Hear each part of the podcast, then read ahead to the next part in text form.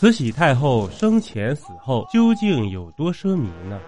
本期分几集，咱们一起来聊聊慈禧太后的奢靡生活，全方位了解这个晚清权力最大的女人。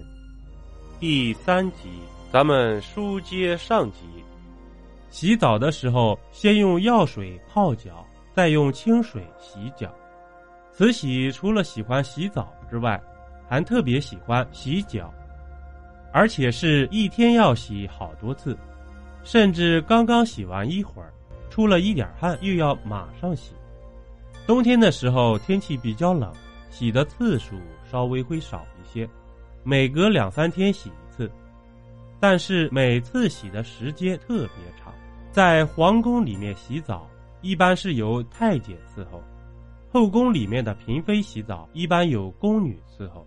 但是因为慈禧不是普通的嫔妃，所以后宫里面的规矩被她打破了。在慈禧洗澡的时候是宫女伺候，但是也有太监伺候。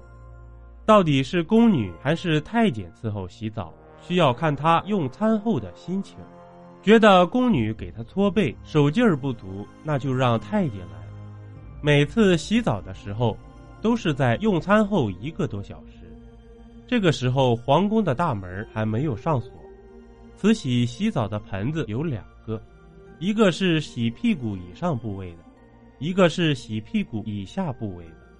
洗的时候不能混淆。慈禧用的洗澡盆两个看起来是一模一样，但是里面却有记号。事后她洗澡的宫女或太监都认得出来。每次洗澡的时候，大约需要一百多条毛巾。这些毛巾一般二十五条放一叠，非常整齐的分为四叠，放在两个托盘里。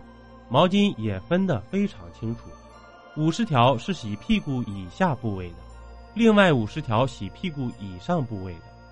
这一百多条毛巾上面都用黄色丝线绣着金龙，四叠四种纹饰，一种是金龙回首，一种是金龙望月，一种是金龙戏珠。一种是金龙玩火，毛巾的边缘一律用黄金线锁着万字的花纹，熨烫的平平整整。说是洗澡，其实应叫磨澡。每四个宫女和太监分为一个小组，其中一个组长拿来半叠毛巾，放在水中浸湿，然后一次捞出四条，分发给另外三人，一人一条，同时打开毛巾，在自己的手掌上铺开。四人分工明确，分别对慈禧的胸脯、脊背、双臂和胳肢窝等四个部位一齐动手，抹完一次换一条毛巾，一般换上六次就可结束了。以上这一些做完之后，慈禧会从较低的椅子上站起来，这个时候太监会擦干她上半截的身体，虽然干净了，但这个时候衣服还不能穿。还要从头到脚仔仔细细地喷上香水。慈禧经常用的香水有两种，一种是夏天用的，叫做耐冬花露；一种是冬天用的，叫做玫瑰花露。为她喷洒香水，是在巴掌大的雪白丝棉上倒上香水，在她身上轻轻拍匀。以上所有这一些全部做完之后。